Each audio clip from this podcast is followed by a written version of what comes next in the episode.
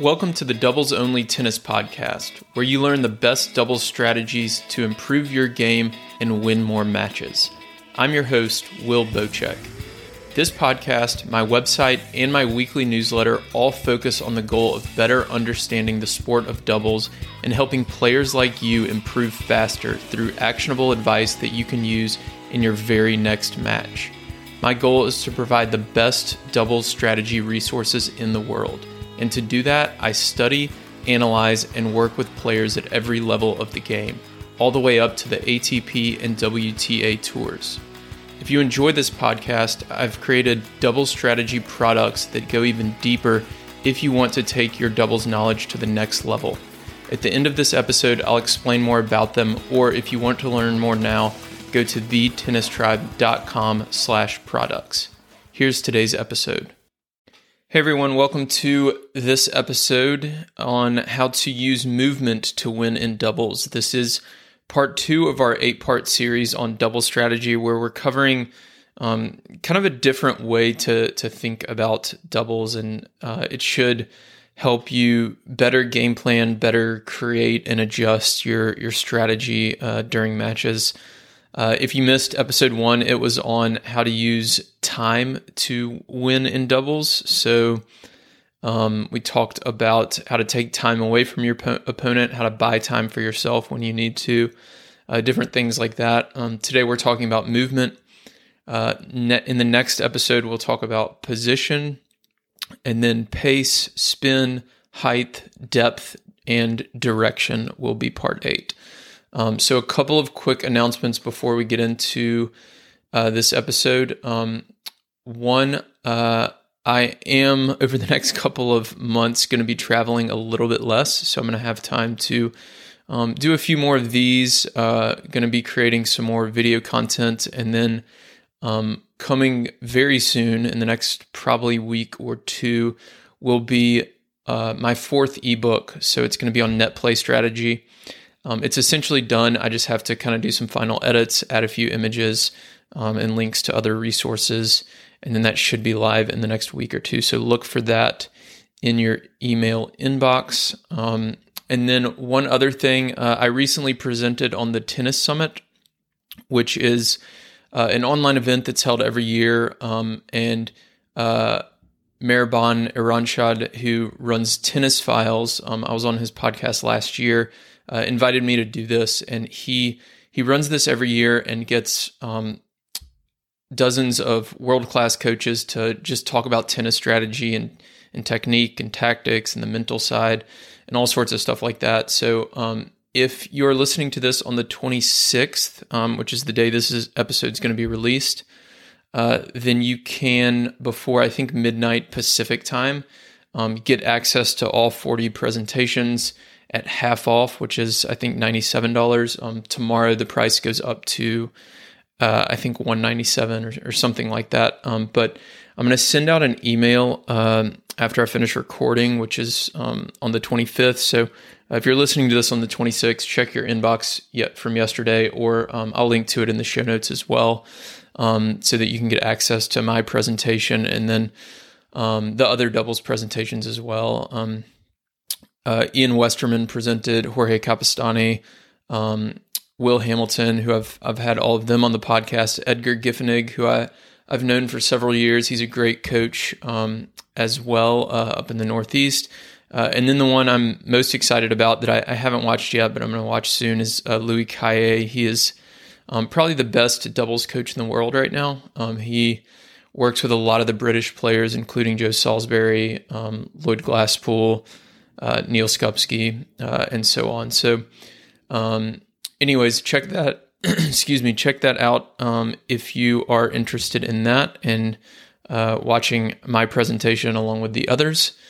Um, and I'll link to that in the show notes for you. So, let's dive into this episode. So, how do we use movement to win in doubles? So, I talked a little bit last time in the episode on time. Um, all of these are kind of overlapped, right? If I'm moving forward uh, into the net, then movement applies there, and I'm also taking time away from my opponent. Um, so what we're talking about with movement is um, it, it's not position. So we're not talking about like I formation versus regular formation. We're talking about what you do after the serve is hit or after the return is hit. Um, how are you actually moving around the court? So we're going to be talking about poaching, faking, um, pinching, uh, moving forward, moving back, things like that. So um, that's the big difference uh, I want you to think about between position and movement. But um, there's essentially two ways we can move, right? We can move forward and backwards, and we can move side to side. And then we can also, of course, do some combination of that. Like when you're poaching at the net, it's important to um, obviously you're going to be moving sideways, but you want to have a little bit of forward momentum as well um, while you're poaching. So I'm going to start with forward and backwards. Um, so moving forward, uh, obviously, is a thing that we're going to be doing on offense. So it's a great way to apply pressure um, in, you know, if you're in a bad cross court matchup, for example, if I'm um, in the deuce court and I'm rallying with somebody who's going to typically beat me, they have a better cross court forehand. Um, I might get to the net just to apply pressure and make them um, try to hit a little bit better shot. Um, or if you're just simply better at the net, um, that's another thing for me. I, I, don't like to be at the baseline too much because, um, to be honest, I don't play enough tennis from the baseline to uh, be great at it. Um, when I'm playing more singles, I, I, can handle it a little bit better. But right now, I'm so busy, I, I, don't do that a lot. So um, getting to the net is more comfortable for me. So moving forward uh, is um, is something that uh, is a, a, good strategy for me. So. Um, it's a great way to apply pressure to the opponent. You'll see all the time at the club level, um, even if you're not comfortable at the net, but you're in a bad cross court matchup, just simply hitting that cross court ball um, high over the net with good depth and coming forward, you see all the time the opponent will try to hit a little bit harder and try to go for a little bit more when they're back hitting a ground stroke against two players uh, or two opponents specifically at the net. Um, so you see that all the time, and it's a great way to force errors because most people just go for a little more. They go for the winner. They try to really dip it at your feet and keep it low and miss at the net. Um, they try to hit with extra pace and maybe miss long. Um, so moving forward is a great way to apply pressure. Um, a few other times uh, you want to think about moving forward. So um, on returns, uh, it's important um, this is more of a technique thing, but it's important to have a little bit of forward momentum, especially if it's a second serve and it's a little bit slower serve. Um, you want to make sure you get some forward momentum on your returns uh, as you're making contact. Um, the last uh, the last year or so, I've started playing around with this this software where I'm like studying some of the pro players in slow motion, and I'm able to really slow it down, kind of frame by frame, and all of them uh, especially all of the best returners, really have good forward momentum um, as they're making contact. They're kind of leaning forward. Um, the angle of their body is kind of towards the the um, the net uh, when they're making contact with that return.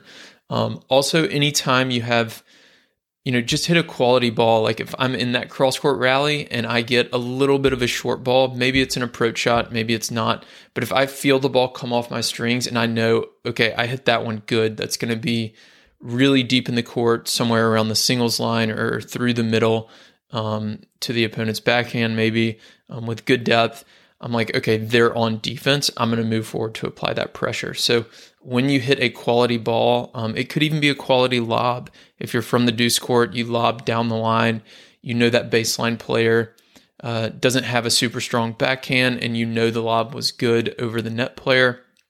Go ahead and move forward to apply that pressure. Um, another time to move forward is when you hit at the net player. So um, in the example from earlier, when both opponents are at the net, let's say I'm at the baseline.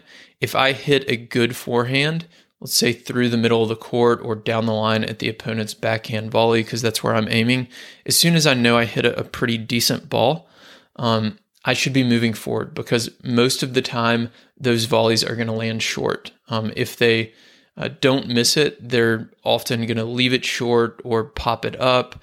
Um, and even if they do miss it, uh, or do get good depth on it, if you're moving forward, you can just take that next ball out of the air, which um, some of you may, depending on your skill level, may be able to do that, maybe not. But um, it's worth sacrificing that because that's going to happen a lot less often than them leaving it short. And if you do stay back, you're not going to be able to get up to that next ball. Um, and it might drop a little bit too much. Uh, and then you're lifting the ball up to two players who are at the net. Um, so that can apply when both opponents are at the net, or um, if you're just going down the line at the net player. Um, regardless, if you hit a good ball, a lot of times that next volley um, or that first volley is going to be short. So you should be moving forward after that.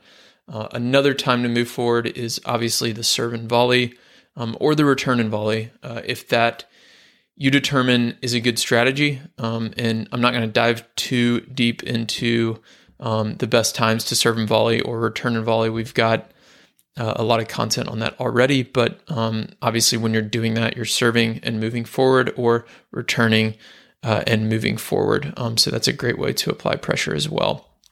Uh, a few quick notes on moving back. So, moving back is a great way to defend. Um, you want to do that. You know, this is very related to time. We talked about last time.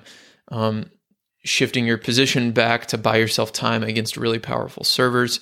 Um, it's also true against just players that hit the ball really hard. If I'm in a cross court rally and the opponent has a really big forehand and they hit with a lot of pace, it's probably a good idea for me to step back um, and give myself more time to um, to set up for that ball so that they don't rush me and so that I don't um, kind of have to rush my forehand and I'm more likely to miss that way. So um, moving back is a great way to uh, buy yourself some time against pace, um, or if you're at the net on defense. Uh, I see this a lot with players who are at the net um, at the club level. If you're not super comfortable with the net, you should be moving forward when you're on offense and then backwards when you're on defense to buy yourself time. Um, so when your partner is hitting from the baseline, you should be back a little bit closer to the service line, depending on the the kind of quality of the ball that the opponent hit and how much you think you're on defense. Uh, anytime they throw up a lob is a great time to start shuffling backwards. Um, if you ever watch uh, Caty McNally on the WTA Tour, she's great at this. As soon as her partner is hitting from the baseline, she's shifted back. And if they throw up a lob, she's shuffling back and playing really good defense. Um, she has some of the best defensive volleys in the game. Um, so anytime your partner throws up the lob, start to shift back. Once you see that that lob is is past the net player and it's a good lob, then you can go ahead and move forward. But it's important to shift back to buy yourself time on defense. Um, so next, let's talk about moving laterally, which is I think is going to be uh, the one that most people struggle with and that I see the most kind of confusion around. So we're going to talk about that next. So a lot of people have trouble with moving laterally because they, they just aren't sure when to poach or when to pinch towards the middle or fake. Um, and that's what we're going to talk about a little bit. Uh, the first thing with moving laterally you know, if you're at the net, um, especially because that's really when this applies the most, um, is you really want to be a little bit unpredictable. Um, it's really important. Uh, you don't you don't want to create um, like total chaos on your side of the net where your partner's kind of getting confused by your movement, uh, but you do want to have a little bit of kind of controlled chaos uh, from the opponent's perspective. You want them to think constantly be thinking about okay I don't know if this person is going to poach because last time I had this forehand return, they didn't, but the two times before that they did. Um, so maybe I should try to go down the line, or you you want to kind of be unpredictable and in their head so that they don't know what you're about to do next. Um, but there's strategic ways to do that that I'll talk about here. So the most important time to really be moving laterally is when you're on offense and the the best time or the, the time that makes the most sense is when your partner's serving, right? So when your partner's serving, you're on offense. When you're returning, you're typically starting out the point on defense, depending on the um, how good the serve is or if it's a second serve. So when your partner's serving, um, I've talked about this a lot in the past. Uh, you've got a bunch of different options. Um, you can either uh, you can poach, you can pinch, you can fake, you can cover the alley. Um, covering the alley is the kind of last resort if your partner has a weak uh, first serve. Um, but uh, we're talking about movement here. So, out of the regular formation, uh, faking, poaching, pinching all require some lateral movement. So, you're starting in the middle of the service box and you're moving forward a little bit, and then you're going to move towards the middle. Um, that's how each one of these is going to start. Um, on the poach, you're going to move all the way across, and you want to adjust your timing on this. So, um, studying the returner, like we talked a little bit about last time, um, is really important so that you know, you know, do they like this ball down the line or do they like this ball cross court? Um, but adjusting the timing of your poach is really important. So, as you're moving laterally, uh, if you move early, the opponent's going to see you they might redirect and go down the line, and your partner's got to be able to cover that. So um, you have to communicate this with your partner. I'm going to poach on this, or I'm going to fake, or I'm just going to pinch uh, towards the middle. Um, the fake is going to be where you're starting in the middle of the box, and then you're going to move. Uh, this depends on kind of your agility. I like to move really early all the way across the um, kind of center service line. Uh, but I have a pretty big wingspan. I'm able to recover towards the doubles alley pretty well. Um, and I'll be more aggressive with that fake depending on the strength of the returner and then also the strength of the, my partner's serve as well as the position of the returner. If they like to take the ball really early inside the baseline, I don't have as much time to get back over there uh, to recover to the doubles alley if they do go down the line. So um, you have to kind of take all these factors into account. But regardless, um, where you know we may call a wide serve and fake on one play, um, and then do that a couple times in a row, and then all of a sudden we call a poach because they are in a rhythm hitting cross court. I've been studying the ball. I can see how high it's going over the net. I can see the pace of it, um, and I can go get it. So adjusting um, or really kind of being unpredictable with some of uh, your movement um, will help your partner hold serve so much easier. Uh, and it's okay if you get beat down the line some. Um, I can't stress that enough. Uh, so that's how the lateral movement will go out of regular formation. If you're using I or Aussie, um, it's really important to continue to use lateral movement as well. So out of the I formation, um, what I often do and what I often recommend to players is uh, have the net player go left, and kind of cover um, the middle slash left side of the court, and then um, any kind of cross court returns, I guess. And then the server will go to the right so that they have a forehand, assuming everyone's right handed.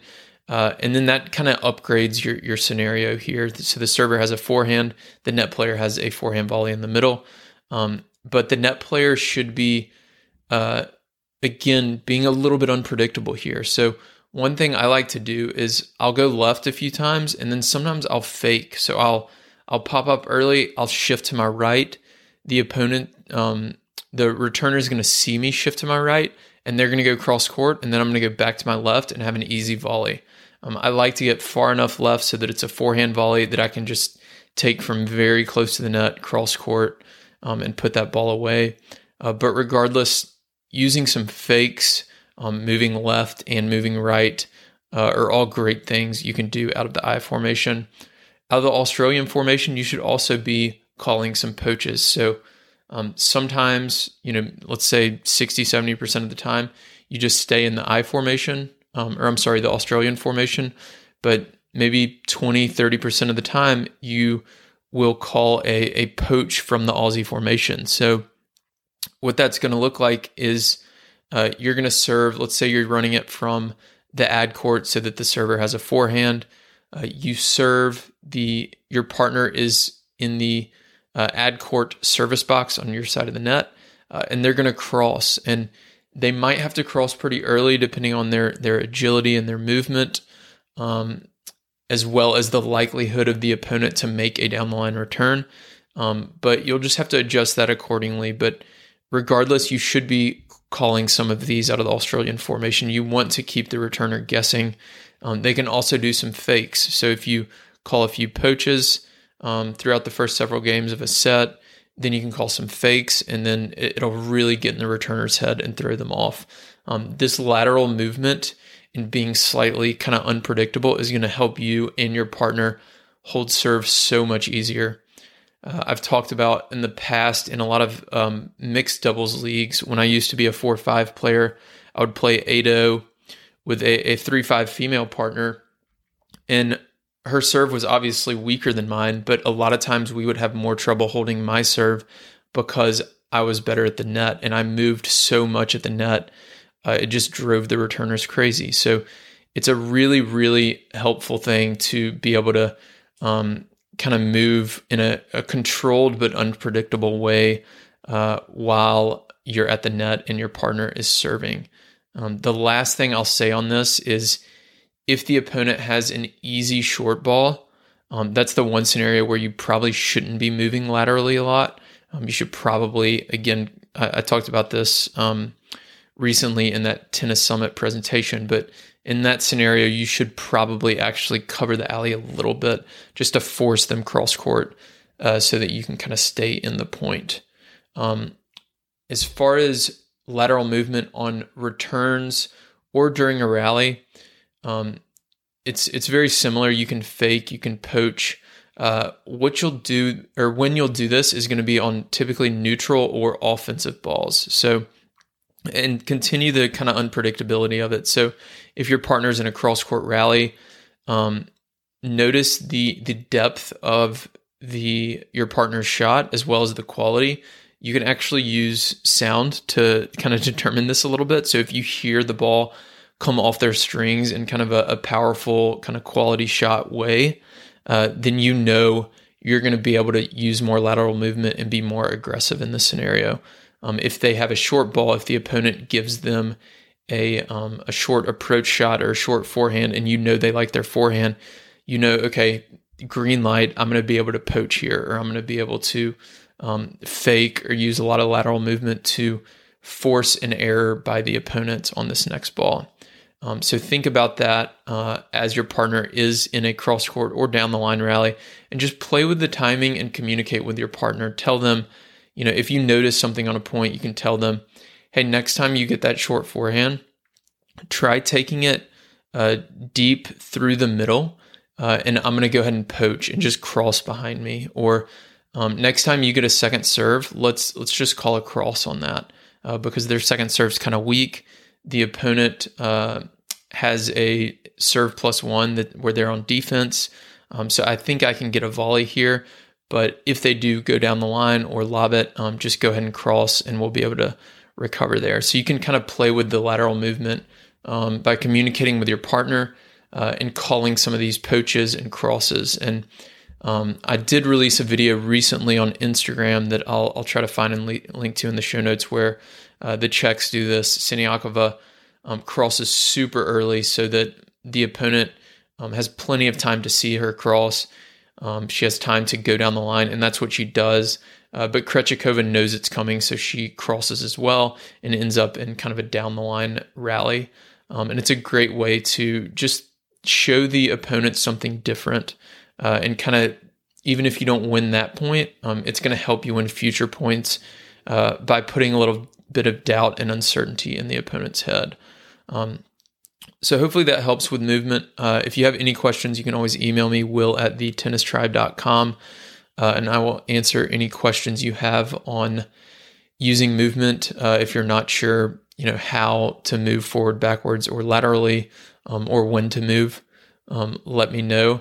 Uh, in the next episode, we're going to be talking about position, which is going to be really important. We'll talk about formations. We'll talk about um, two back versus one up, one back, I formation, Australian formation, um, all these different things. So I'm excited for the next couple of months uh, being back in town for a while and uh, being able to get a little bit more done. Um, so some really good content coming your way uh, over the next couple months. And um, like I said, if you have any questions, reach out. So thanks everyone for listening, and I will talk to you soon. Thank you for listening to this week's episode of the Doubles Only podcast. If you're interested in diving deeper into any topics I discuss, I've created double strategy products that allow me to bring you more podcasts and other doubles content without relying on paid ads. I have ebooks and courses that help you make better strategic decisions during matches and become the smartest player on the court. Go to thetennistribe.com slash products to learn more. You can also join my free weekly double strategy newsletter that includes video lessons and more on our homepage. If you want to connect, you can find me on Instagram, Twitter, and Facebook, or email me directly, will at thetennistribe.com.